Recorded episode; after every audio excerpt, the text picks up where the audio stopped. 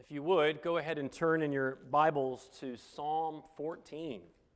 To Psalm 14. It is our, our, our next psalm in the Summer in the Psalms series. And we'll begin reading there in, in just a few moments. Psalm 14 is the last in, the, in this grouping of Psalms, of Psalm 10, that started in Psalm 10.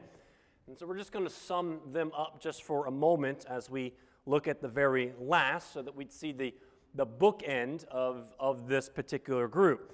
Psalm 10 started with this honest look at the wicked, a very, a very gritty look of how the, the wicked oppresses, how the wicked has sinned, how the wicked has corrupted, abused the righteous.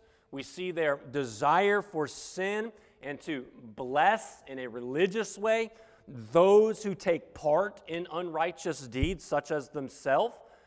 But the righteous, in Psalm 10, but the righteous, what do they do? They trust in the Lord. They, they pray. They live humbly before the righteous King of Kings. And the application of Psalm 10 sounds a lot like what we, what we know from I, told you all some of the coffee cup verses last week. Another coffee cup verse would be uh, Micah 6 8, right? Micah 6 8. Has he told you, oh man, what is good? And what the Lord, what does the Lord require of you but to what? To do justice, to love kindness, and to walk humbly. Right? A lot of times that's where the coffee cup stops. But it's actually the rest. Walk humbly with your God humbly with, with your God. So, so you can almost look at Psalm 10, the, the outcome of the application of that is right there in Micah 6 8.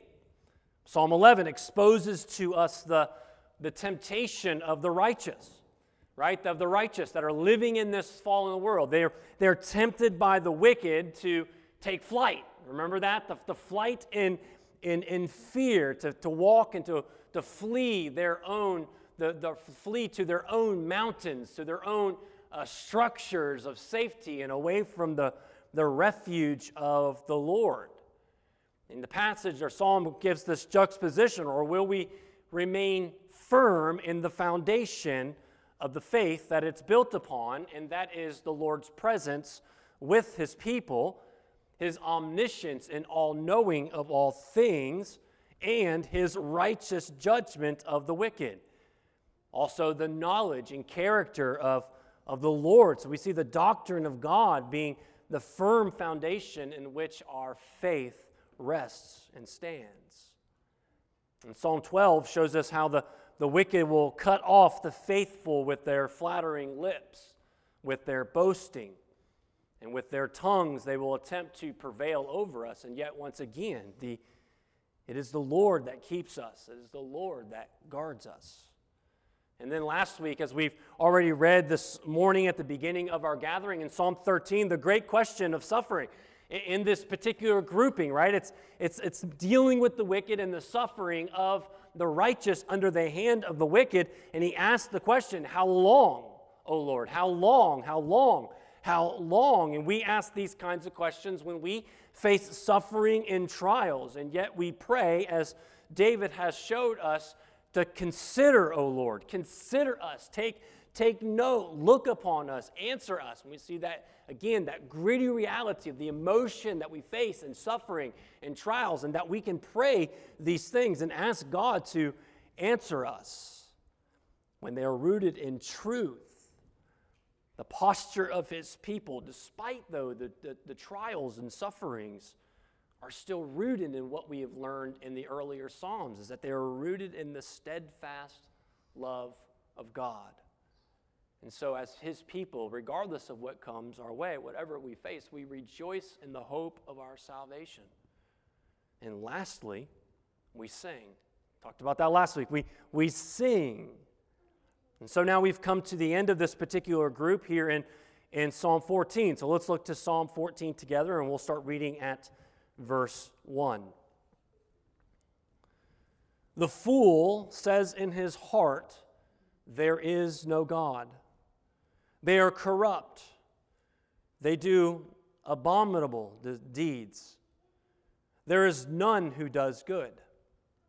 The Lord looks down from heaven on the children of man to see if there are any who understand, who seek after God. They have all turned aside. Together they have become corrupt. There is none who does good, not even one. They have no knowledge. All the evildoers who, who eat up my people as they eat bread and do not call upon the Lord. There they are in great terror, for God is with the generation of the righteous. You would shame the plans of the poor, but the Lord is his refuge. Oh, that salvation for Israel would come out of Zion. When the Lord restores the fortunes of his people, let Jacob rejoice, let Israel be glad. And this is the word of the Lord. And may his Holy Spirit move in our hearts to hear and to see his holy, inspired, and inerrant word for his glory and for our joy. Amen. After the prayer of Psalm 13 with the questions that calls upon the Lord to, to consider, to rise up, and to, to save him, as he said he would do in Psalm 12, because of the threats of the wicked in Psalm 11. Here we have Psalm 14, just as we, as we just read. It reflects upon the foolishness and corruption of the wicked that we have already been talking about in the last group of Psalms, which makes this group, the wicked, here now the, the foolish, guilty of the coming judgment. And that judgment is certain.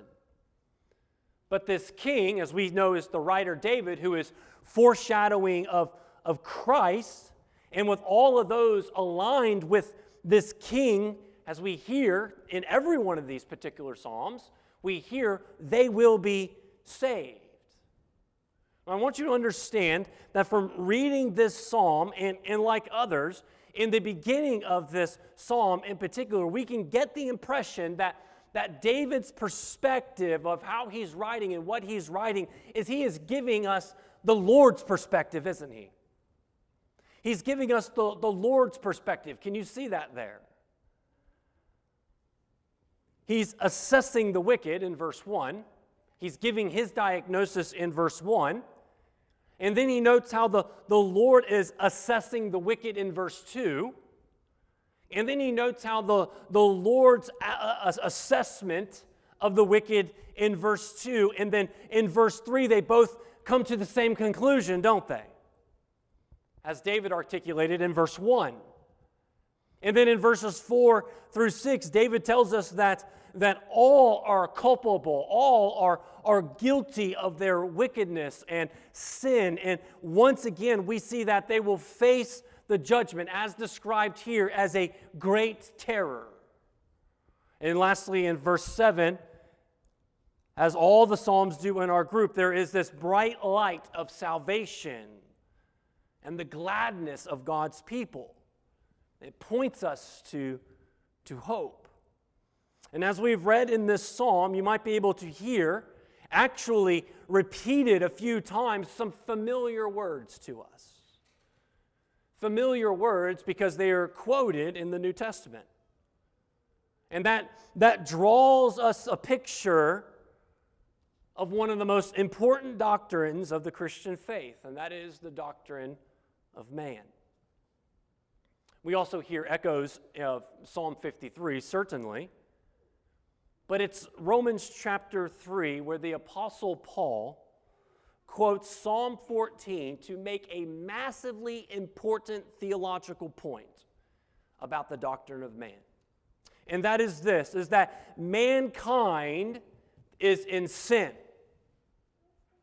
That mankind is sinful. And in our sinfulness, we have a fallen nature that we have inherited from our first father, Adam. And in that fallenness and in that sinfulness and that fallen nature, we are unable to do anything good, as he quotes Psalm 14. There is nothing that we can do that is good that can earn any kind of righteousness before a holy and righteous God on our own. In the book of Romans in particular, Paul is, is, is not making the point for just or for, uh, for condemnation's sake alone, but he is making the point because, by the way, we are already condemned.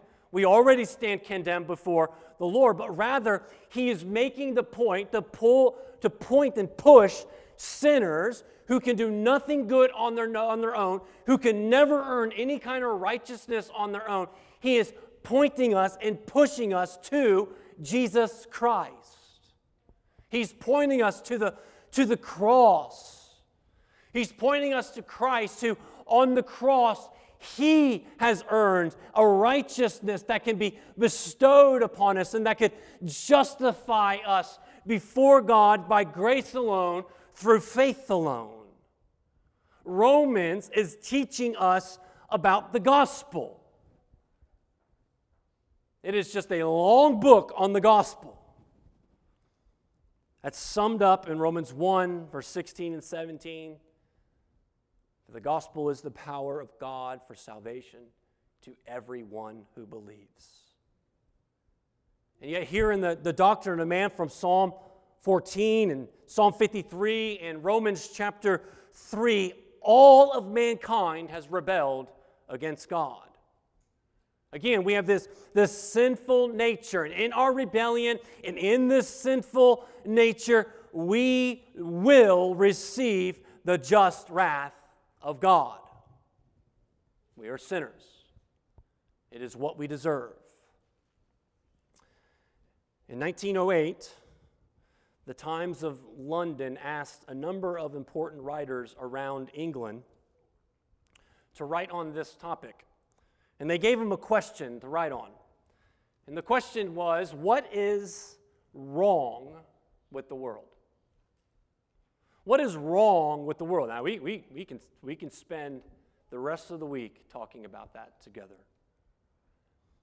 And one of the authors that at that particular time that had some notoriety and people knew about, so he was asked to, to write upon it. And his name is, I'm sure, familiar to a lot of y'all, is G.K. Chesterton.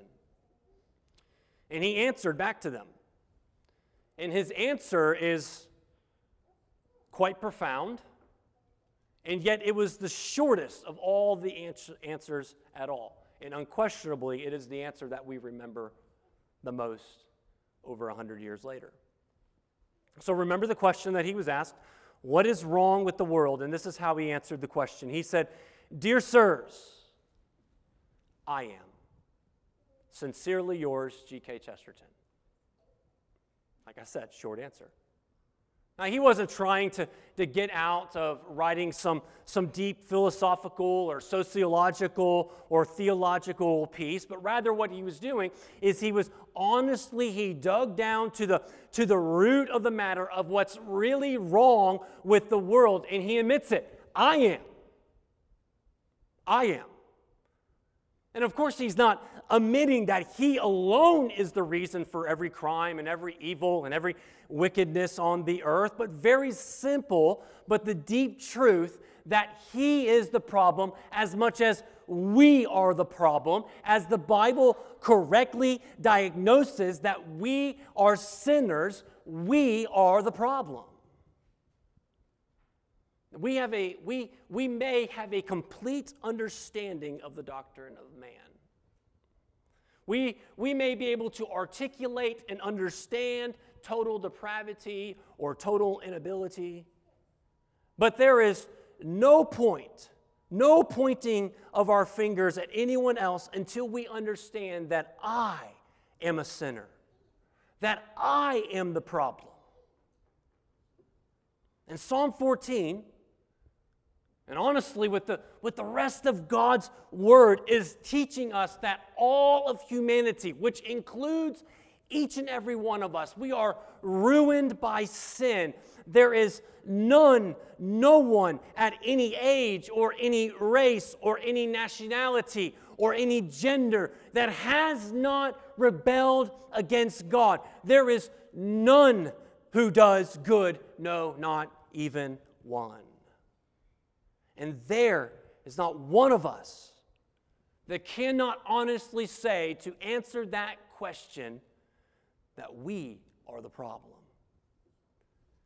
And yes, you're absolutely correct. Psalm chapter 8 tells us that we are crowned with the glory of honor because we are made in the image of God. Life is, is sacred and should be protected, yet, yet together we are still glorious and we are still fallen. We carry the honor of being made in the image of God, and, and yet we still carry the shame and guilt of sin. Most of this world wants to conveniently forget or, or belligerently deny how Scripture so rightly exposes us. And we can understand that even as, even as Christians, we can, we can understand the difficulty of understanding such, such, of a, such a doctrine, to be willing to accept it almost on a daily basis, because even after being a Christian for several years or, or maybe even decades, it's still hard to swallow the evil and wickedness that comes even into my own heart at times. It's hard to fathom, it's hard to deal with. And yet, it is the very thing by which we need to be reminded of that by our natures we are sinful.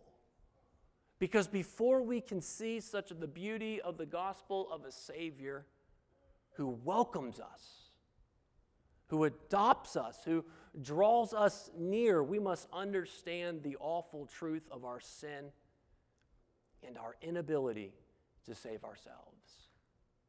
And thankfully, this psalm not only points us to that, but it points us to hope, just like Paul does in Romans. And the hope is the Lord is our salvation. And so this morning I have four points that I'd like to give to you from Psalm 14.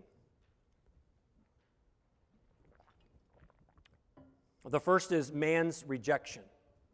As David tells us in verse 1, the, the fool says in his heart, There is no God. They are corrupt. They do abominable disease. There is none who does good. And verse 1 describes here at the beginning this, this fool. And what this fool says in his heart, and, and what this man thinks in his heart, listen, as verse 1 tells us, so he does. So he does. And what he asserts in his mind is this there is no God. And that naturally then leads to what the fool does that they are corrupt, they do abominable disease, uh, deeds. And right off from the beginning, we understand from Psalm 14 here that there are no neutral places here. There are no neutral places here. There is, there is no uh, uh, intermediate states or intermediate places or alternatives or middle ground to either serving and loving the Lord or being in rebellion against Him. One of the commentators that I read said about this verse, he said, Anyone who rejects Yahweh is a fool. Those who reject Yahweh cause the world to be ruined. They, they commit abominations and they do nothing good. That is a strong statement, isn't it? There's no middle ground. There's no uh, intermediate state. There's no place. It's either one way or the other. And see, we must understand that as verse 1 is saying to us, and as the commentator rightly said, is that we must understand that all sin and all sin, listen, opposes any kind of human flourishing or righteousness. Sin sucks life out of us, it sucks joy out of us. And it is clearly perceived right there in the beginning in Genesis chapter 3. The fool here, in his foolishness, is emphasizing more than just his will. It's more than just what he says in a heart in an emotional way, but it's a conscious, mindful decision. Because fool here doesn't, doesn't mean necessarily that he's dumb or stupid. In fact, some of the biggest fools ever are the most intelligent and the most educated, and yet they are foolish. The fool says in his heart, and the heart is not only about emotions like we talk about in our culture today. We make this dichotomy that heart is all emotion, its mind is all logic, but that's not the case of the Bible. The Bible speaks of the heart as the place where we think. Where we think. There's no there's no distance, in a sense, between the heart and the mind. It's where we will make decisions, it's where we define ourselves. And so the fool is the one who consciously, in their mind, in their will, and in their heart, committing themselves to do what? To deny God. To say in their heart, there is no God. You know, Romans chapter 1 speaks of this.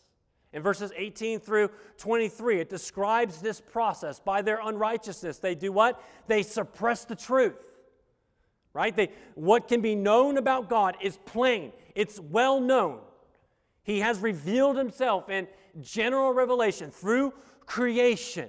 What is plain, he has revealed it to us. So then we are all without excuse for doing what? For dishonoring him or not giving thanks to him. And then in verse 21 tells us about the fool. For although they knew God, they did not honor him as God or give thanks to him, but they became futile in their thinking. You can be the most intelligent, you can be the smartest of all. And the fool says in their heart, There is no God. You can have all the accolades. You can have all the positions of power and prestige. You can have all the academic degrees and all the students and, t- and have all these followers around you. But if you say in your heart, there is no God, or even with your mouth that there is no God, then you are a fool. claiming to be wise, futile in their thinking, and their foolish hearts were darkened. Here's the fool, right? Here's, here's the fool. And they became futile in their thinking. How many of the experts that we see today, experts, are fools? Absolute fools, and they exchange the glory of the immortal God for images resembling mortal man and birds and animals and creeping things. And so, this is just as what Psalm 14 says. In their foolishness, they say, There is no God. You know, today when, when we hear someone say there is no God, we call them atheists. So, we have a, we have a word for that meaning they, they do not believe in God, God's existence, or, or that there is any kind of spiritual life beyond the material world. This, this atheism has, a, has some loud teachers and loud leaders, Christopher Hitchens and Richard Dawkins being some of them. And it's becoming more and more and more mainstream in our society. But what we are seeing as this ideology becomes more and more prevalent, we see itself the atheistic belief that's coming out and being lived out and being applied as, as culture is a lot of times downstream from our philosophy. We see how nihilistic it is, meaning how meaningless, how it shows that life is just nothingness. And rightfully so. It shows that life is, is, is meaningless because everything is materialistic, meaning that, meaning that all that there is to life is what you can see, hear, touch, and feel. And there's nothing beyond any of that.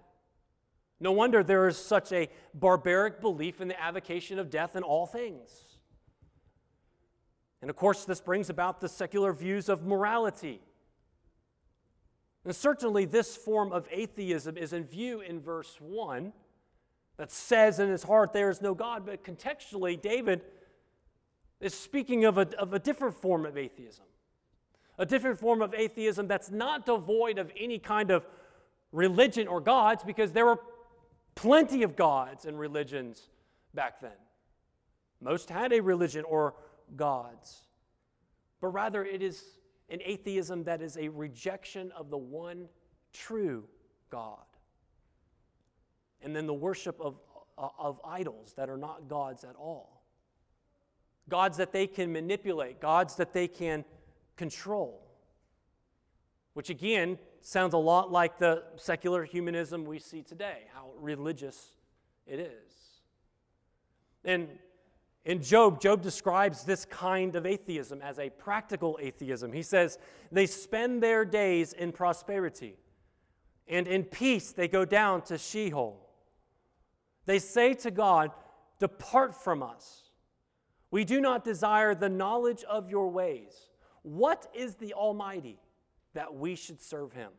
And what profit do we get if we pray to him? Behold, it is not their prosperity, is not their prosperity in their hand? That is the practical atheism that rejects God. That rejects God in, in, in, these particular ways. It's not always the outright denial of the existence of God, but it's the one who lives their life in such a way, just like Job described, as if God doesn't exist at all, even though they may admit or confess something completely different. And this describes most people apart from Christ. Check the, check the statistics of religious beliefs in our country today, of Christianity today. And the fool is the one who says, There is no God in their hearts, and chooses to live a life apart from the will of God, which practically is atheism. And there is the problem. The progression of all sorts of depravity then comes when we surrender the truth and the knowledge of God. And David tells us. And the first is corruption.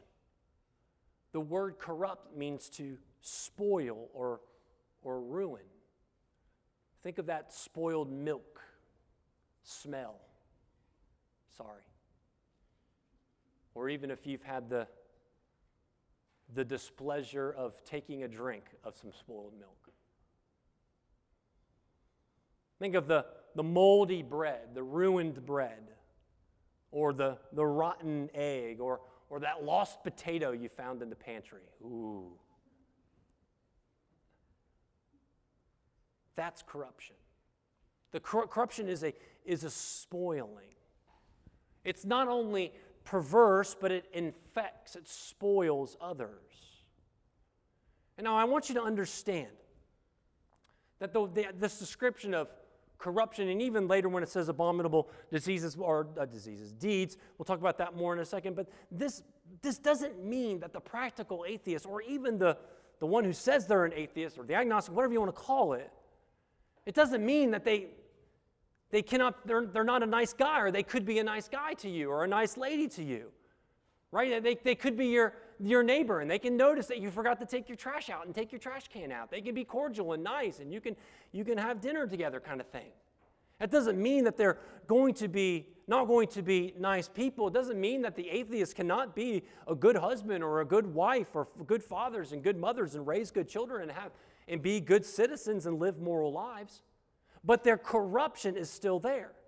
And by the very belief that comes from their heart and the denying of the greatest reality in the universe, the Creator God, and the failure to honor Him and worship Him will bring corruption. And second, second, from their wicked hearts, what did they do? They, they do abominable deeds abominable disease. So as so deeds, as corruption continues, so does man's wicked deeds. And as we lose the foundation of, of, of, this, right? So as we as we lose the foundation for all of our ethics and for all of our morality, and when there's no idea of an accountability with a holy and righteous God, then there is nothing to hold us back from plunging into all sorts of horrors and abominable deeds. And so the question I kind of ask is obviously is do we really need to unpack that more than that? Mean, do we really need to say more than that when, when all you have to do is just check the daily headlines and hear of the most grotesque evil, the most outlandish foolishness and wicked views that are coming out and bombarding us with that were that are listen, that are utterly destroying and tearing apart the fabric of our society and destroying human flourishing. I mean, it is. It is absolutely destroying us. Can we not see the outward destruction, the abominable deeds of the wicked and of the fools? And so this is where David he makes his final assessment. And just when he's thinking he's talking only of some special class of people, only the ones who have said there is no God, he says this There is none who does good.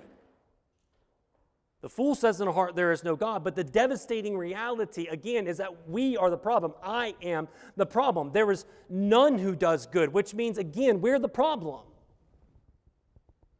I know it's, um, I know it's not cool to talk about Russians anymore in a good way. Um, but in the 19th century, before the Bolshevik Revolution and the commies took over, um, there was a writer and a poet, and his, there were several writers and poets, but this particular one, his name was Ivan Turgenev. And he had a, a pretty profound statement in regards to this. He said, he says, I do not know what the heart of a bad man is like, but I know what the heart of a good man is like, and it's terrible. There is none that are good. We certainly do not want to be the fool, do we? We do not want to be the practical atheists by our lifestyles. We deny our Lord. But the truth is, as God's word cuts to the marrow in all manners of ways, it is telling us and showing us and reminding us that we are sinners. There is none of us who have done any good before God that can earn any kind of righteousness. And yet, there is also the strong warning as well that do not be the fool who says in their hearts or with their mouth, There is no God. And secondly, we look to verses 2 and 3, where we see God's inspection. We see God's inspection. David tells us, tells us how the Lord looks down and he sees. The Lord looks down from heaven on the children of man to see if there are any who understand, who seek after God. There's verse 2. But so this, this is the obvious ongoing perspective of the Bible, isn't it? Not just here, and, and that is no matter how much man may deny God and the existence of God or, or, or, or whatever, that, that doesn't make the Lord God any less real. And this is important what he says, right? What we understand here is that he still knows and he still is examining our lives, each individually, our lives according to the standard and measure of his righteousness. Now, in a literal sense, right? In a literal sense, the, the Lord does not have to come down. He doesn't have to come down and, and, and look. This is, this is figurative language so that us simple creatures can visualize and understand of, of God who is looking down and inspecting us and our work, right? So, in this description is so important, right? As looking down, because he's he's not looking up to us as if he is beneath us. He doesn't look over at us as if we are his peers or his friends. No, he is looking down on us because he is exalted highly above us. He is omniscient, and in his omniscience, he already knows in examining our hearts. And yet, this simple verse is a simple reminder to us that the Lord knows our actions and our hearts. He knows every one of our deeds. He knows all that we think. He knows all that we say and all that we maybe wanted to say. He knows all of our desires and what we treasure. He knows what we hate. He knows what we visualize. He knows what we treasure. And yes, that is quite the scary thought. But that's exactly what us mere creatures from verse 2 are to understand because it is a fearful thing to fall in the hands of the living God. In verse 2, the ESV uses the phrase children of man, which literally means sons of man or sons of Adam. Now, depending on the context, Adam can mean human beings, man in general, or the first man God created. And here, correctly translated, meaning human beings, man. But it carries with it the echo, the echo of our fall. Because the, as children of Adam, we are sinners. He is our Father. In 1 Corinthians chapter 15, verse 22, for all, for as in Adam, excuse me, all die. And so by the Lord's inspection, what does the Lord see? What is he what is he seeing? He's seeing what it says in verse 3. It says that they all turned aside. They all have looked away. They have all together they have become corrupt. So the assessment of David is correct. They, they have been corrupt. There is none who does good. No, not even one. This assessment of the Lord, this inspection of the Lord is what? It's not good. And again, it's, it's all inclusive. Right here, here's, our, here's the inclusivity that our world wants. Here it is. You're a sinner, just like me. We're all sinners. Not just the especially bad people, but every man and every woman on earth. You know, Jesus made the same kind of inspection on man on a few occasions. And in particular, was when Jesus was preaching at the Sermon on the Mount in Matthew chapter 5. He goes through a few of the commandments you shall not murder, and you shall, cannot, you, you shall not commit adultery. And in those, as he states these commandments, he, he ups the ante on murder and on adultery. And that in murder, he says, if, you, if you've hated in your heart, then that's equal to murder. You have murdered your brother. You have murdered whoever you have hated in your heart. And the same thing goes to committing adultery. If you looked at a, a, a, woman in lust, then you have committed adultery in your heart. And so, what Jesus is, is saying here is that all of us are lawbreakers that all of us are, are, are murderers and adulterers and liars and blasphemers and, and coveters in our, in our hearts. It's not just our, the acting out of those things in our external actions that are the sin, but it's where sin starts, and that is in our hearts. Where David addresses there in verse 1 in saying, there is no God. So, in our sin, when we assert ourselves as giving into those desires in our hearts, we ourselves are saying, There is no God. I can do what I please. And so, the Lord of heaven, He's looking down, He's, he's surveying the whole earth. And what is He doing? He's trying to find someone who understands His ways and who seeks Him. And what He sees is astonishing, isn't it? He sees exactly what he saw in Genesis chapter 3 in the Garden of Eden. He saw what, what, was, what was before the flood in, in Genesis 6. He saw what he saw in the Tower of Babel. He sees the same thing when he saw Sodom and Gomorrah.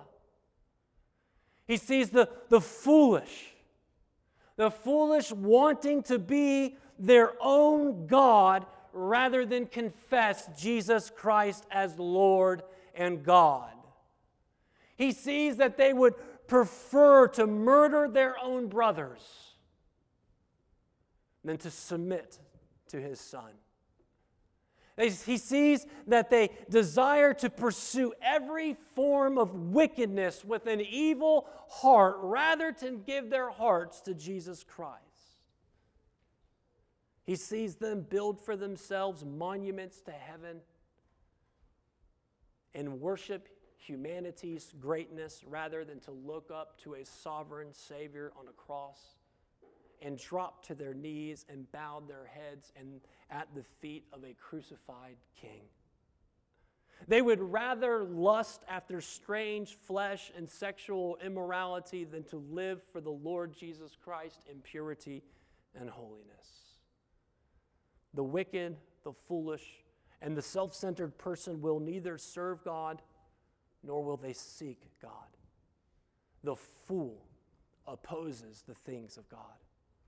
And this is what the Lord sees that they all have become corrupt, and that there is none who do good, not even one. We are the problem. Don't be a fool. And yet, as the passage goes on, our foolishness goes further. Verse, verse 4, number three point that we have we see this morning is that in our foolishness, we have a massive miscalculation. We have made a massive miscalculation. Look at verse 4. He says, Have they no knowledge? All evildoers who eat my people as they eat bread and do not call upon the Lord. So he's asking a question the kind of question of, of basically when we see all this foolishness happening around us, we're like, what's wrong with these people? Don't they, don't they know? Can't they see? Isn't this obvious to them? And this psalm is clearly a, a, a warning. And what needs to be made known is true, right? Again, what we read in Romans chapter 1. What we know, what has been revealed is true. But listen, in that knowledge, the true knowledge that God has already given to us of that He is that, that He has created, that He is good, and He's created these things for His, his glory, even in that knowledge, they do not, uh, they are not moved, are they? They are not moved to, to respond or to repent at all. And so, what is the outcome again? Here's their corruption and the abominable disease. They devour the Lord's people like bread, right? In the most basic of things. It's their most basic instinct to devour. And so they devour the Lord's people like bread. And so they call upon the Lord. Or so why won't they call upon the Lord? Why? Why? Why would they call upon the Lord? Why would they need anything? Why would they have anything to fear? And so, what is clear that verse 4 is built upon is what verse 3 is that all have turned inside. There is none that does good, not even one. But there also should be maybe to a, a an obvious question to our astute Bible readers this morning is this an obvious question that if there is not one, right, that, that does good, then how does verse 4 tell us? Or where does God's people come from? Where do God's people come from in verse 4? And the answer to that question is this is that God's people, they, they were not seeking him on their own. It was God who chose them and made them his people. And so, even in Psalm 14, in the mess of the, of the foolish and those of all, of all of humanity, the assessment of all of humanity, the foolishness of, of our hearts, and the massive miscalculations that we, that we make, that even here, we see this psalm pointing us to the truth of God's glorious and eternal purposes that He is saving a people for Himself. And that people are, are unworthy sinners that He will save by His grace. For while we were still weak, at the right time, Christ died for the ungodly. But God showed His love for us, and that while we were still sinners, Christ died for us. For if while we were enemies, we were reconciled to God by his death of his Son, much more. Now that we are reconciled, shall we also be saved by his life? That's Romans 5. And so, certainly, Psalms 14 is giving us uh, man's massive miscalculation of ignoring what, of, of what has been clearly perceived and clearly given and clearly revealed. And yet, my, it's also exposing to us man's desire for sin and rebellion against God. But even here, we see how the Lord, through Christ, does what? That he turns enemies, that he turns workers of unrighteousness He takes the ungodly, he takes atheists, and he makes them into worshipers. And he makes them into worshipers. But as good as that is, the miscalculations get worse in verse 5. They are in great terror. For God is with the generation of the righteous. Verse 6 You would shame the plans of the poor, but the Lord is his refuge. Again, I'll say it again. It is a fearful thing to fall into the hands of the living God. That's Hebrews 10, verse 31. And when they do not realize that knowledge, there will be a profound sense of dread of a holy God. There's no question that, that today many people are, are, are plagued by fear. They're plagued by an unsettling of their, of their souls and feelings and emotions, hearts and minds. There's anxiety and depression. And that has been categorized in our time in those terminologies. And our society is answering those, those problems through what is called the therapeutic, through various therapies.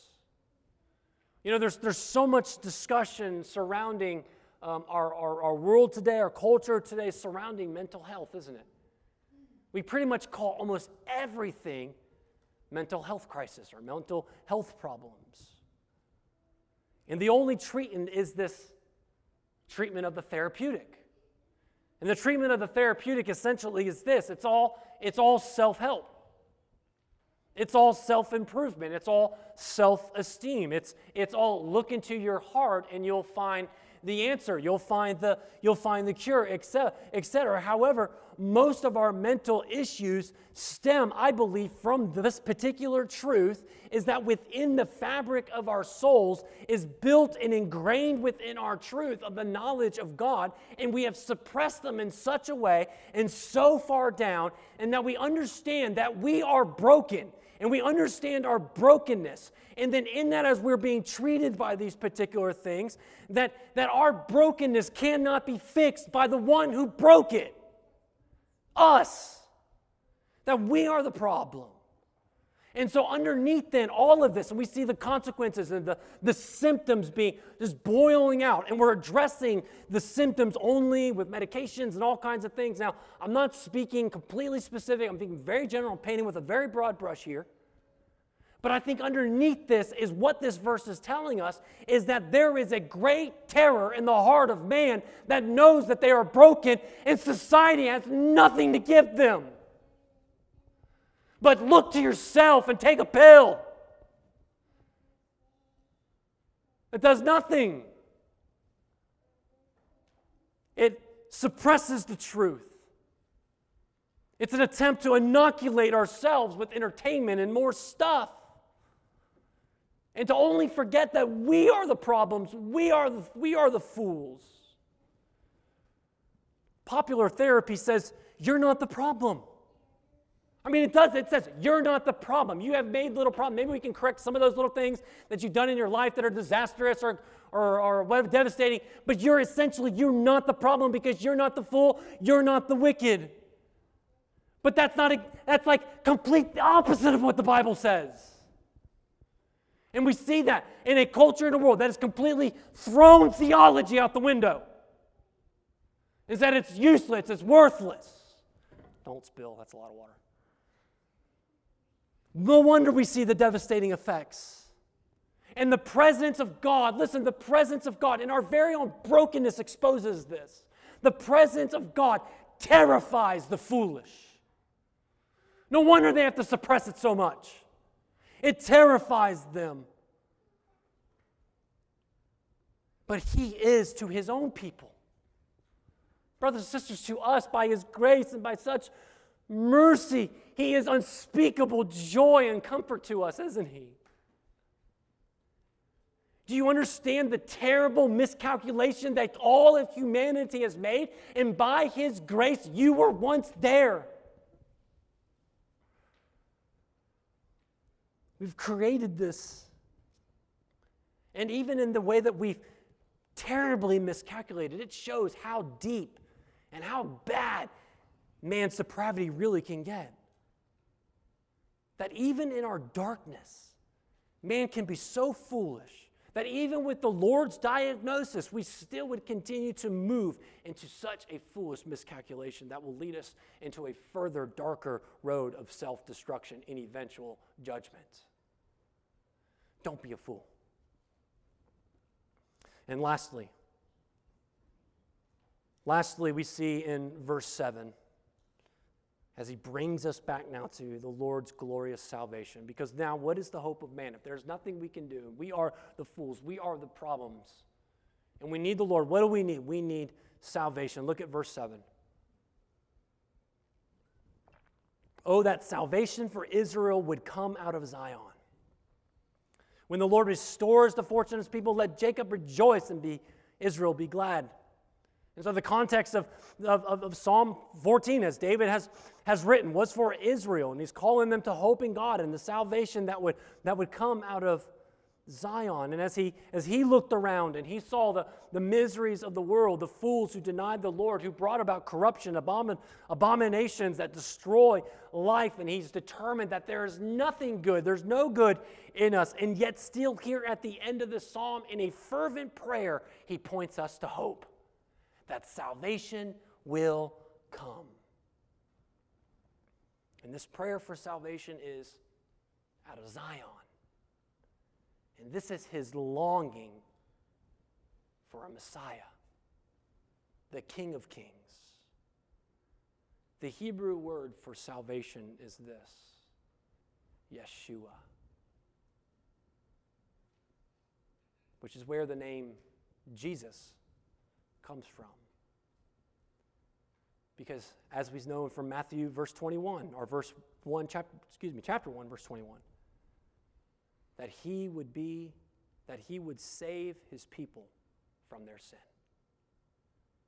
And so the answer to David's prayer of salvation coming from Zion to restore the fortunes of his people and bring hope to Israel is this is Christ.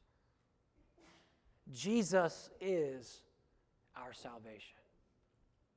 Jesus is our fortune. Jesus is our treasure.